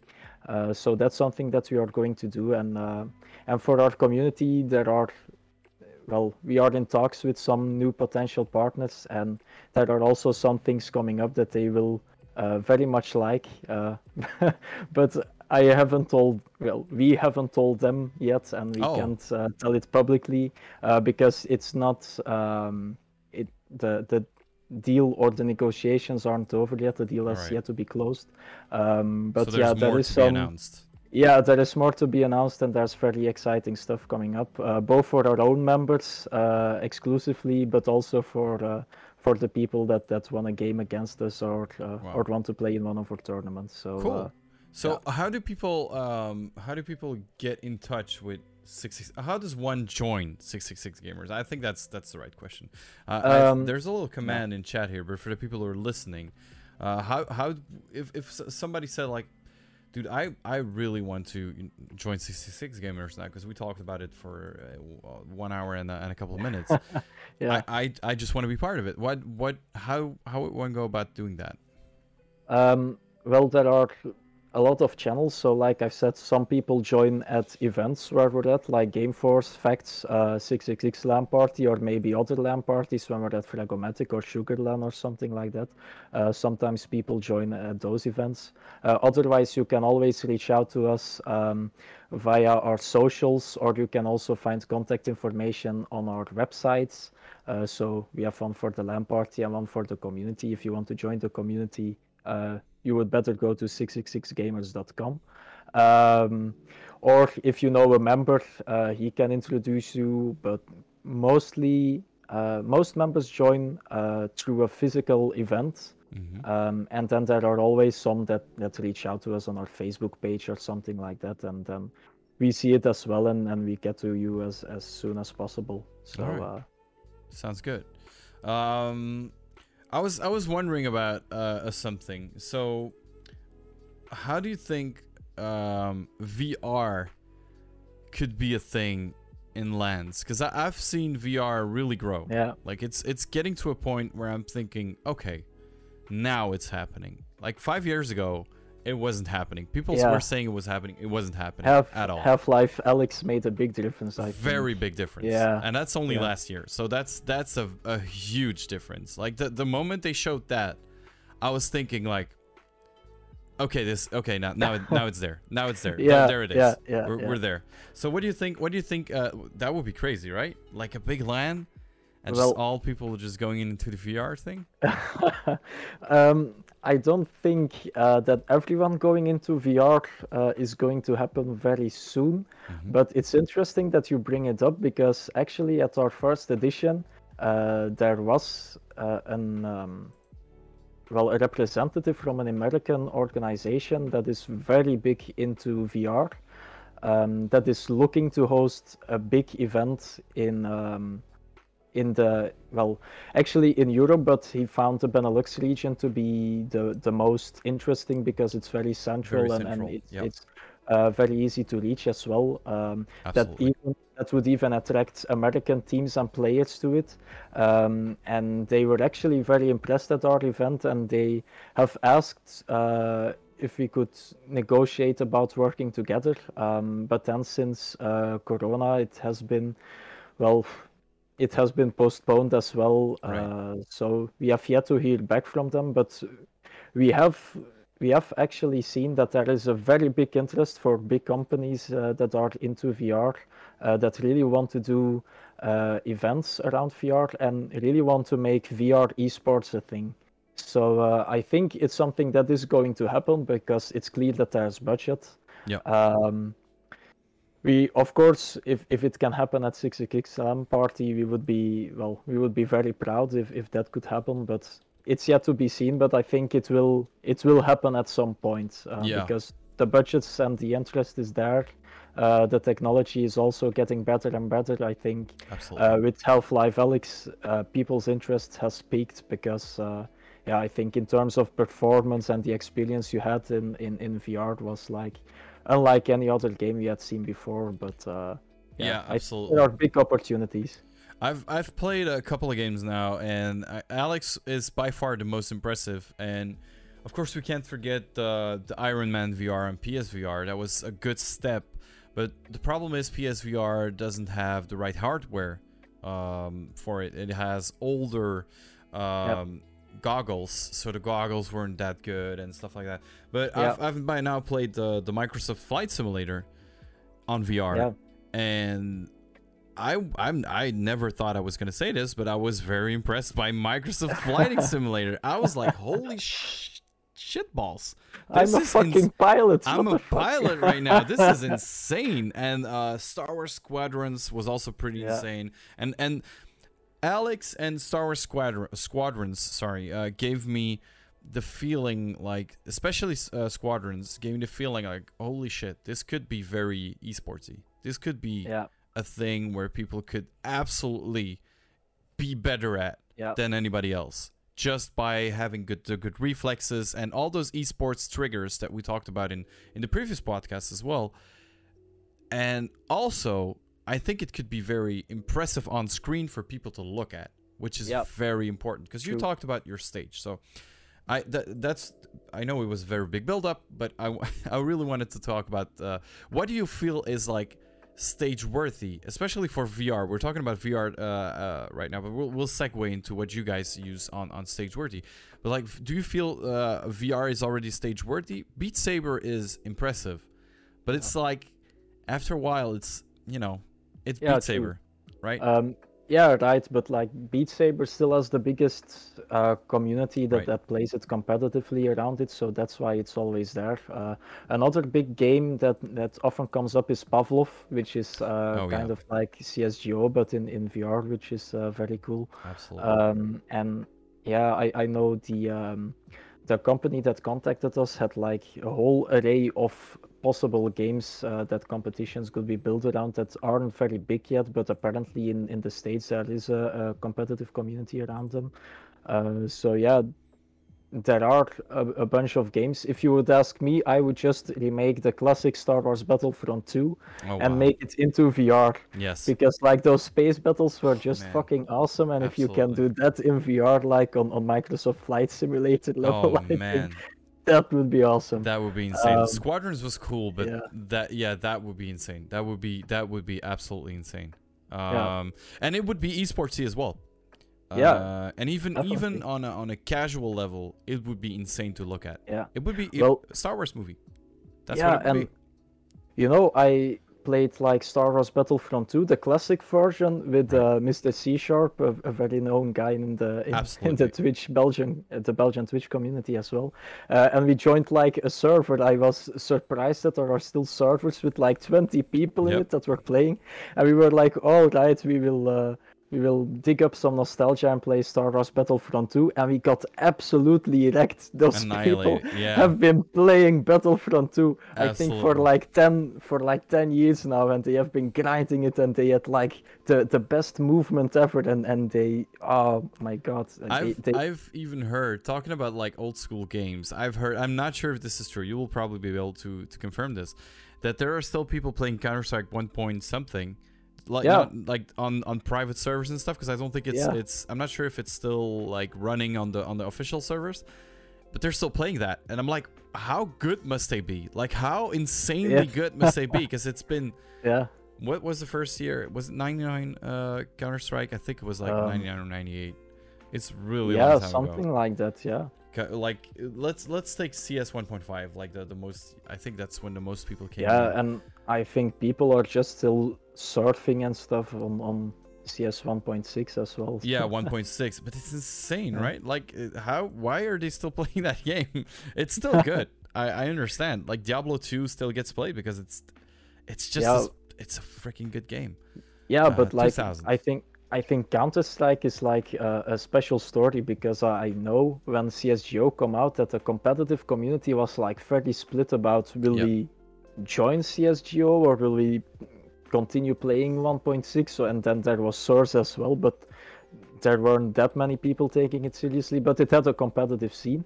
Uh, but I think uh, it was only when the big budgets went only to CS:GO that people like switched when there was no future in, in 1.6. But it's it's easy to imagine that there were like casual gamers or, or semi-professional players that have just stuck by CS 1.6 for the old time and, and still think it's better. I, I still meet people that that say 1.6 is better 100%. It's insane, yeah. right? Like it, it was, Yeah. and it was a good game. It, I, I feel like it was a very good and and like realistic game, I would say, or or at least esports. Um, esports wise, it was a Yeah. very good compact game. Well, like it, bam, yeah, bam, I, bam. It I, just I think I think Counter Strike in, in terms of the mechanics it's it has is like the most competitive shooter out there. right. I don't think it's the most realistic one per se, but for like competitive in- integrity and, and the skill ceiling Yes. uh, that is possible, I think Counter Strike has the best mechanics ever. So uh, That's true. Do you remember um, the the absolute madness of uh, Condition Zero? uh, the single player, yeah. oh my god, I, I I never understood Condition Zero. It, that, it was, it came out, and I was like, and what is it exactly? Like, it's it's a single player. I, I, I don't get it. And then I think at some point they kind of added multiplayer into it. It was weird. It was the weirdest thing Yeah. ever. The, it's not the weirdest thing they've ever done, but it's one of the weirdest things they've ever done. It was a strange thing. Yeah true but but all. now now they have those uh, missions in csgo so like Oh. when uh, the the mission packs i i what are the names like there was phoenix at one point Oh, cool. uh, where you can you play a co-op game but against bots okay, yeah, and yeah. then and then you have to go through like a level and there's a, a story around it with like the phoenix are the bad guys and then you have to kill them and uh, I- and you have I- to I do some objectives I can see that work. I can see that work for like more casual gamers. I can I I, I, I would probably kind of enjoy it. I guess. Yeah. Like yeah it is enjoyable Right. I, I always play it with my most noob friends right, right, right. So it Yeah. would be me. Yeah, absolutely me. I, I cut myself to absolute noobness. So that's that's totally what I look for in games. And and it's not even a joke. It's absolutely true. You've seen me gaming. It's it's horrible. um. So um. What else? Uh. What else did I want to ask you? Um. Yeah. The next the next thing I wanted to ask you. So like, what do you think a good game should have? Because that's kind of what we're we're into. Uh. To be showable. To be like. a spectacle, I guess. Um, Yeah. I, I feel like um, what's the game called? I keep forgetting the name of the game. I I like to play it. It's a dodgeball game, and I kind of always forget it. Uh, somebody in chat will sell will will say to me like knock I have- knockball. I, I, can't, I can't remember. yeah i have no Uh, idea please, to be honest somebody in chat save me. Knockout City. Thank you. Thank you very much. ah yeah So knockout, City. yeah I yeah, forget yeah, that name. yeah I don't know why. I KO City. Thank you. yeah So Knockout City, uh, I feel that that's like a game. It goes fast, it's short. Uh, Yep. People get knocked out. There's fun fun animations because people get really knocked out. They can they kind of fly in the air and stuff. For me, I, I feel like that's really important. Good Yeah. mechanics. It, it's got to go quick. People are not gonna wait real time, 60 minutes um, f- to, to, to watch that. Uh, what do you what do you feel uh, Yeah. is, is the best? Yeah, so basically the difference between like a, a fun game and like an esports title, let's say. Right. Uh, yeah. Or well, not, like not even that, th- because because sorry sorry to to to interrupt you because the the um, uh, what's that game called? Um, man, it's been a while. Uh, the the game where people can push each other off platforms and stuff. It's like a battle royale, and you kind of have to go through a parkour. It's all little guys. um, ah, uh, Fall Fall Guys. Fall Guys. Fall Guys Yeah. is not esports, but it's really fun to look because it's short, it's quick, Yeah, and yeah, it's true. right. So Yeah, what, what yeah, do you think? What do you think is a really good game to look at? Like what what what is a fun game Um, to be entertaining, to to kind of ca- cast on? For example, your your stage at 66 LAN. Yeah. Well, uh, I think, like you say, the, the mechanics are very important because you need to have like a big skill gap. Uh, that there is a lot of difference that, that players can really excel in a game through their skill and that there isn't too much RNG. So Right. that is why I would personally like to rule out Fortnite and PUBG as like really viewership titles. Right. Uh, you also need like a, a very good spectator mode. You need to have like the, the right perspectives to watch. Um, uh, Yeah. Like C- CSGO and League of Legends has that. Uh, there are people that, that do it professionally casting those games. But like in, in PUBG, there are like 100 people in the server. So you never really have a good idea of, of what is happening Right. in, in, in well, In general. on the whole Yeah. in, in general and still uh, be close in the action and, and Right. see the very interesting stuff. Um, and yeah, when when a game is too slow paced, uh, you just lose the interest as a as a viewer. So that it's fast paced uh, is is very important, or at least there needs to be enough action in it and and and quite frequently. Uh, it doesn't have to be all the time.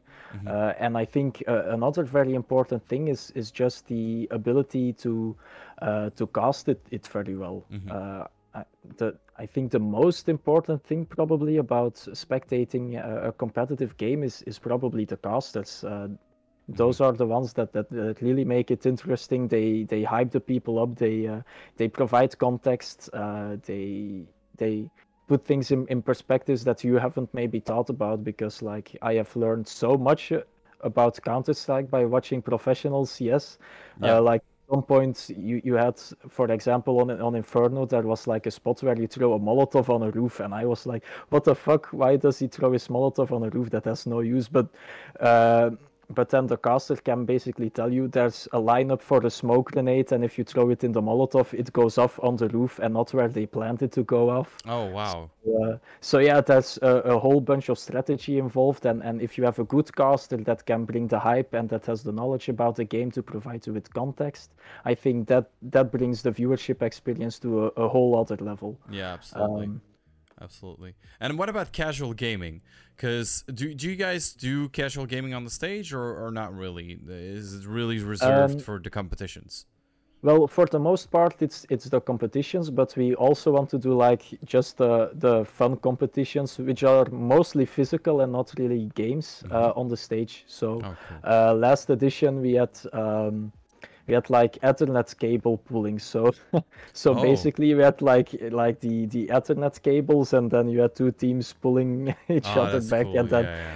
yeah, and then once in a while one snapped and, and stuff. So the competitive integrity maybe wasn't the best, but it was fun and, It's- and, it's and funny. people enjoyed it. So uh, so stuff like that we want to do as well. And I think a game like, for example, Tetrio or something right. uh, can be a nice viewership experience as well. Absolutely. Maybe uh, it, it doesn't have the very best mechanics or the most honest mechanics, uh, but it's nice to watch and there's a competitive element. So uh, I think that would be a cool thing to do on stage as well. Uh, so stuff like that. Absolutely. Uh, there's some questions in the chat, uh, mainly about what you think about games. Uh, people people uh, kind of find that interesting. So, um, what do you think Yeah. about Splitgate and about Apex? Uh, they're asking. Because Splitgate is Uh, like the, the the what is it called? Like the Portal meets Halo kind of game Yeah, or something. Well, I have to be honest, Splitgate I, I don't really know much about, so there aren't much sensible things that I could say about it. Uh, Apex City, to me, it's it's like yet another battle royale, but Absolutely. a little bit different. And I don't know, as as a viewer, I wasn't really too much appealed by it. Like uh, a lot of the mechanics were kind of above my head. Like uh, at some points you get knocked out, but then you still have a shield uh, and, and and and stuff like that. So Yeah. I it, it, it was kind of hard to understand how the mechanics worked if you didn't play the game yourself. It, it wasn't very intuitive as a viewer. Uh, so I think Apex you really have to play to really understand it as a viewer as well. And I think um, for uh, esports titles or like really viewership titles, I think that's not a good thing because you shrink your market so much to only the people that that actually play it. Um, Yeah. While I think the overall goal should be to appeal to a larger audience. And also, um, I I've casted a few things, like not not many, so I cannot call myself a caster at all. But what I've, from my experience point, so that's very limited. Um, I feel like there's too many moments where the casters kind of have to fill the gaps in most battle royales. I think Fortnite kind of Yeah. kind of has that problem too. Warzone kind of has that problem too sometimes. Like, okay, now they're just Yeah. walking, they're rotating, they're rotating, they're still rotating. We're gonna have to Exactly, go yeah. to, to someone else. Okay, they're still not fighting, they're still rotating, and there's just too many too many times where there's nothing happening. And as you Yeah. say, with the healing aspect, well. You know, a, a match lasts longer and longer Yeah, because in Warzone does. as well. Okay, well they're just Yeah. putting more, you know, of those plates, and they're back at 100%. So they, you're gonna start all over again. So I, I feel, I feel, uh, and that's what's really cool about Counter Strike, uh, Yeah. you get shot, you get shot, man. It's it's It's over. It, it's over. It's you over. did. You're dead, and it's Yeah. done. And basically, that's that's really that's really fun about Counter Strike, and that's also really fun about League of Legends. People are gonna say, but you can heal in League of Legends as well. Yes, but there's a lot of thing going on at the same time. Yeah. There's laning, there's a jungler, there's people pushing, there's an AD carry, there's somebody like trying to backdoor somewhere. Uh, there's Yeah. always something happening. Even if you're just watching at an empty map, the map itself is doing something while nothing is happening. So that's that's a really good game to watch. Uh, to, to- and I suppose that you guys do some some League of Legends competitions on the LAN as well. And I suppose Yeah, a lot of people in 66 So- gamers play League of Legends. Yeah, definitely. Uh, I don't think there are any very good players. I think there are one or two diamonds somewhere, uh, but I think that's about the highest that we have.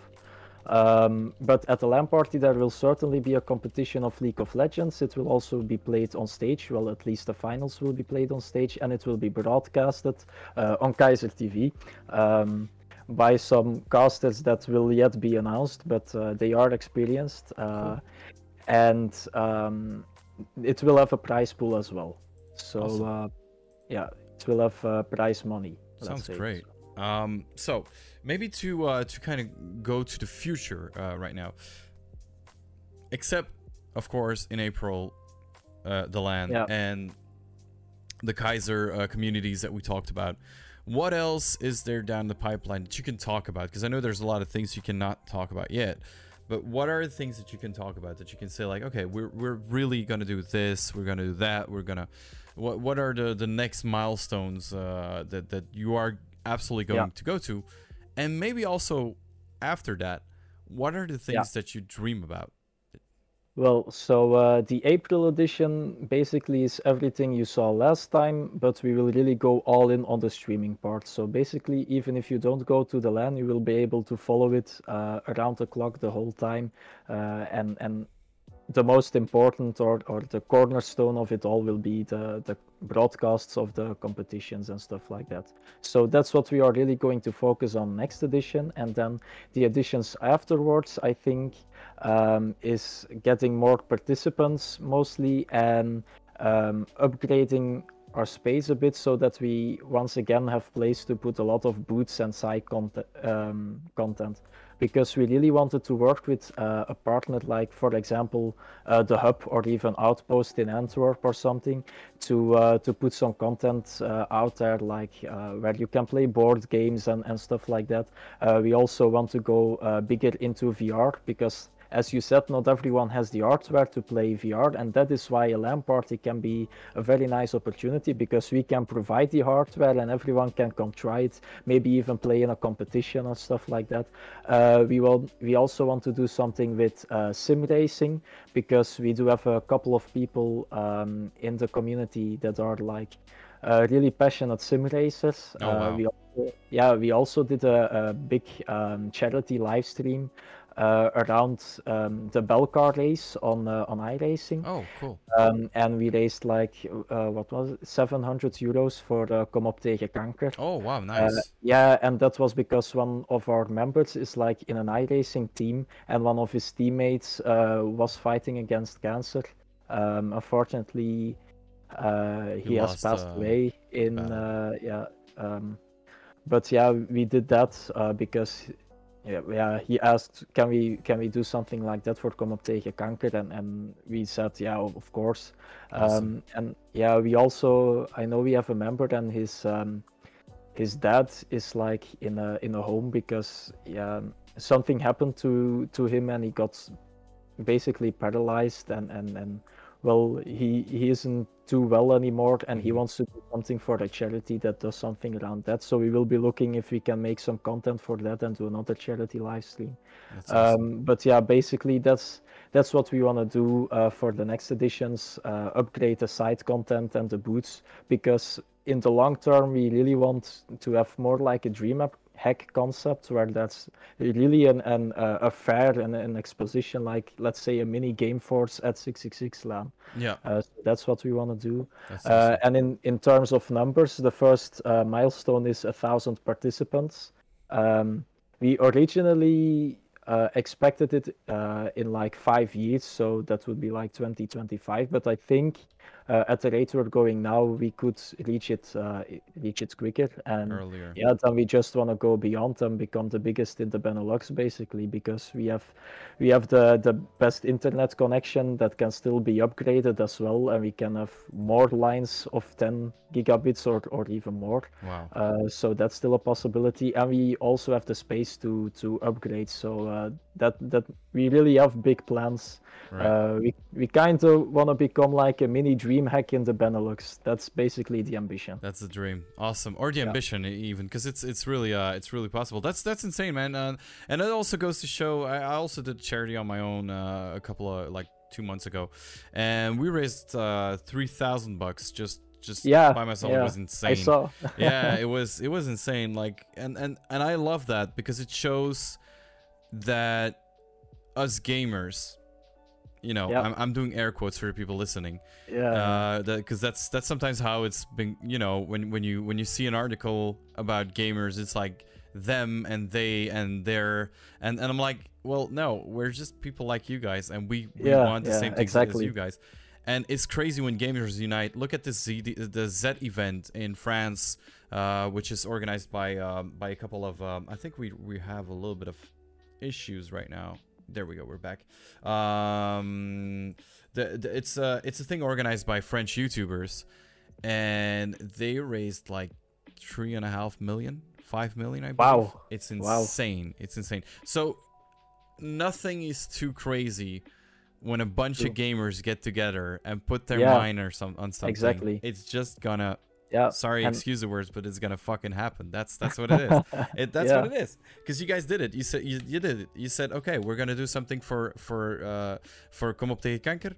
Bam, Yep. it happened, and you raised money, and you, you changed someone's maybe maybe you changed someone's life uh, by doing that. So that's that's that's amazing. That's uh, that's a really good noble thing. Yeah, and even even in the Belgian uh, Twitch community, there was like Gaming for Life, and, Right. and I know there was also a big charity event where the Grens was involved in. Absolutely. So Kayzr uh, did one as well for uh, yeah, Neuzendag, uh, that also Yeah, brought exactly. a lot of money in. yeah, Uh, and like Piglet says, it's it's it sounds crazy, but it's power to the people. And exactly. I, I'm really glad that we talked about uh, like I think the, the the most big team in this podcast was the social team, like the social aspect of being in a clan, of being in a gaming community, and ending on this note or, or going towards this note, uh, the, like getting to our end of our podcast by saying this and showing like guys, we are very social people, and 666 gamers is a is a very good example that that that that's what it is. That's what it's about. And yeah. and that's that's very beautiful. That's a beautiful message to uh to share. Yeah exactly. How do people um how would people go on about supporting you guys right now because i know that the it's it's it's it sounds long but it's like 200 something days i went to your website just uh, yeah yeah we have counted yeah um can they already buy tickets. Can they uh, Klinikland, sorry, not Roden is like um they is uh the thing Kayzr did. Uh can they already buy yeah. tickets? Can they like um you know help you guys financially or, or do something so that you know it keeps keeps on going yeah well uh basically right now our programmer is is working to basically in in the backside of, of our website. There's like uh, we work with separate events. So now he has to close off uh, the event in september basically right. and and then start a new one for april. Uh, but yeah ticket sales should be opening soon. I expect within a week or even, or maybe two weeks. Awesome. um, and the sooner people buy tickets uh, the better because we we have certainty and and we also um, well, Antwerp Expo wants some money up front, and there are other uh, there are other costs that that need to have uh, a part of it up front. So that guarantees that we have the cash flow to do that. But we uh, we are in a good position. It, it's not that we are going bankrupt at the moment mm-hmm. or something like that. Um, but yeah, I think that's the best thing they can do to support us. Just buy tickets as soon right. uh, as soon as possible. Yeah, and also uh, you can you can um, if you still have the time, because that that's what people kind of s- sometimes underestimate. You you talked about getting bigger and doing bigger things, and maybe inviting I don't know someone or whatever, uh, or getting a like a, a, keynote speaker or something like that. Uh, those options only become available once you see like, oh, well, okay, we're at full capacity now, and we could still sell yeah. some more tickets. Like people still yeah. want to come. Well, okay, let's get an extra hall then. And you can only do that if it's not one week before the event. Yeah, like that's that's true. Yeah. You could you could exactly. do it, but it's not it's not uh it's not easy to do that. Yeah, so no. you kind of have to know really quickly. So people, once the ticket sales start, just you know. Go to see the tickets. If you're listening to this, maybe the ticket sales have already opened because it's maybe like a week or something. That's possible. So um, I know your website. The website of 666 LAN is 666 uh, like a, a little uh, yeah, da- dash, dash, uh, LAN.com. But I also know that if you just Google 666 LAN, you just like the first hit is yeah. your uh, is your LAN. Yeah, I I, I did some work on the on the SEO, so the search engine optimization. Yeah, so it, hopefully it that should be uh that should be all right. It yeah, works. and I would just say follow us on social media, check our website. Um, when the Kayzr community goes up, join join the Kayzr community, participate in tournaments. Uh, uh, yeah, and just come along and have fun. Have fun. That's yeah. all I can say. Yeah. Right.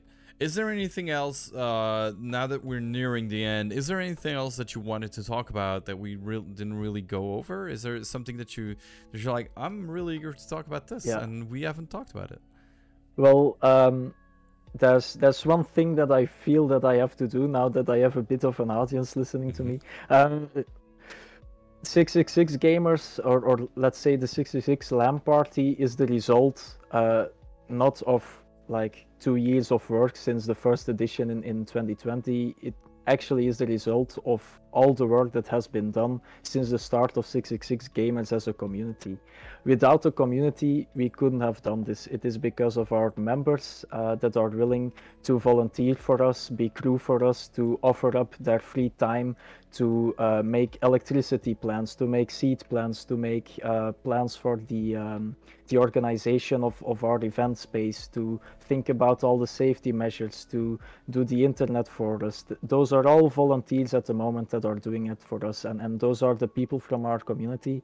So one thing that I would like to do is is thank all of them for all of their hard work that they're doing, for all the free time they're giving up, and, and for the way they are supporting the LAN party and, and basically making uh, the dreams that, that we, uh, mostly Marco the founder had, but that we as a community had uh, come true because we really couldn't have done it without them. So uh, a big thank you to all of them. Uh, there really, you go. Awesome. yeah.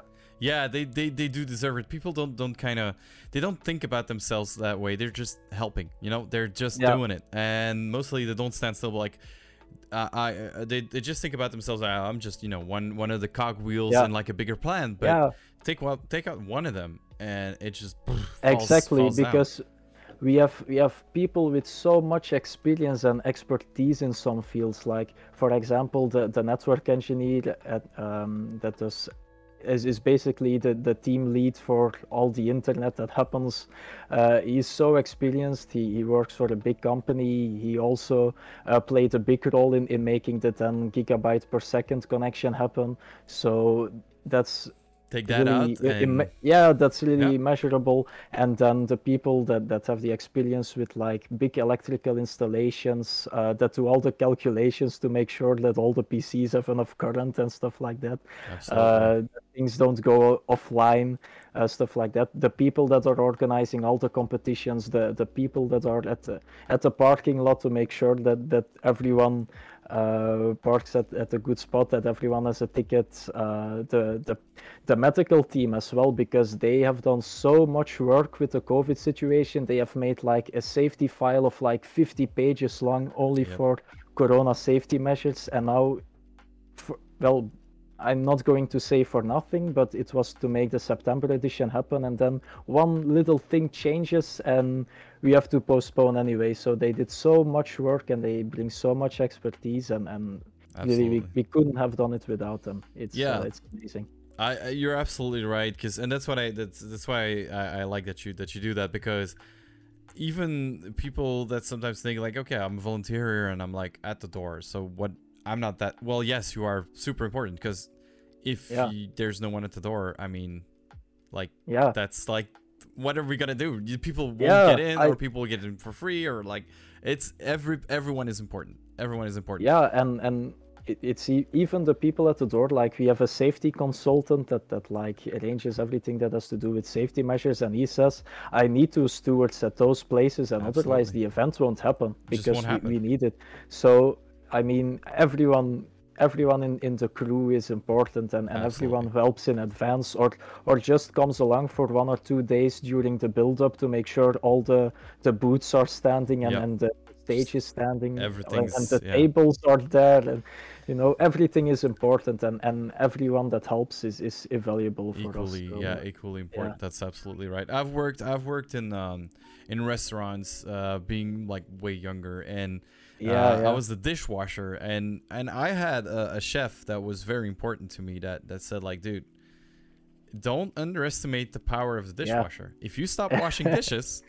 the exactly restaurant closes it's done Yeah. like if you stop if you now stop washing Yeah. dishes right now it just i can shut down it's finished. Yeah. what what am i going to put the food on it's done and so that's that's Exactly. what i mean everybody is equally important so that's really Yeah. cool that you do so and and i want to i want to thank them as well for uh, everyone out there that does a like a volunteering job or or, or does help someone in in in an organization uh, not only 666 but just everyone doing that that's that's an amazing thing because you're giving Yeah. some of your time uh, for something that's you know it, it's invaluable like uh like nikolai says it's it's really Yeah. really invaluable so uh, thank you for i that don't i don't even want to imagine a world without volunteers like, imagine that man. it's it would be horrible. Yeah. it would be horrible. exactly. Yeah. All right. Uh i think we we kind of we, we we went a good way. We've, we've been talking about two hours and i think we uh yeah. we talked about a lot of things. Um the last thing we need to do is for the people who are on spotify well you you won't be able to join us on this but we're, we're gonna rate someone is there anybody that you want to rate that you want to say like okay i want to i want to i want to go there because Yeah, i've got a couple of people online but i don't have know. i have twitch i have twitch open uh and I see that uh, STR official is streaming, and Alright. he's a 666 member, so I would suggest that we go there. Perfect. Let me go back to just get his name completely right. STR official. There Yep. we go. It's two F's, one C. All right. Awesome. All right. Great. There we go. So Yeah, and I, I would uh, I would like to ask anyone uh, if you want to see him dance, uh, just fill his chat with Haken. all right. Everyone type Haken. uh, I'm gonna put it in the chat. So this is the rate Yeah. message. We are going to rate STR official. People, if you've been listening to this uh, for the whole time, thank you so much for being here. Um, if you are on Spotify listening to this, thank you very much for listening as well. If you're on YouTube watching us, well, look, it's us. We're dancing. Hello. Um, and you can also go watch our previous uh, podcast, Kayzr Talks. We had um, people like Shocks and Philip Langerok and uh, Mr. Dory. There's there's there's been a lot of people on here. And uh, you said, uh, "Oh, I will probably be the most valuable guest or something," but it's absolutely the least reputable. Or yeah, no, yeah, I don't, I Yeah. don't believe in that stuff. We had a really good talk and very Yeah. interesting things. I could talk for at least two hours more with you, but um, it's let's keep some secret. Let's keep some spice to it. If they want to know Yeah. more, they just gotta come to the six six six LAN or to any of your guys' events and Yep. talk to you in real life Exactly. Right? All right, let's go. I'm gonna start the raid uh, to STR official guys. Join the raid if you want to get some channel points as well. You gotta probably click uh, the join the raid button because I know a lot of you are watching on Kayzr TV and uh, the API and the connection, etc., etc., is not uh, you know optimal. So you gotta click on join the raid, else you are not joining the raid. Um, Soulcatcher, anything else? Uh, a parting message to the people? Uh, do you want to say goodbye or huzzah or something like that? I don't know. Uh, everybody has like a, an ending word they use. Uh, grab your chance. What is uh, what is your parting word? Oh, wow, I really don't know. Wow, shit. You're putting me on the spot now. Uh, What do you say? What do you say when you leave a room? Do you say you or do you say goodbye or do you say ah, I, al- I always say dag en bedankt, hè. Uh, moet daar een zakje bij? Uh, my... Yeah, exactly. All right, people. Well, uh, dag en bedankt, and I will see you on the next Kayzr Talks. And now we are going to raid. See y'all. Bye bye. Bye.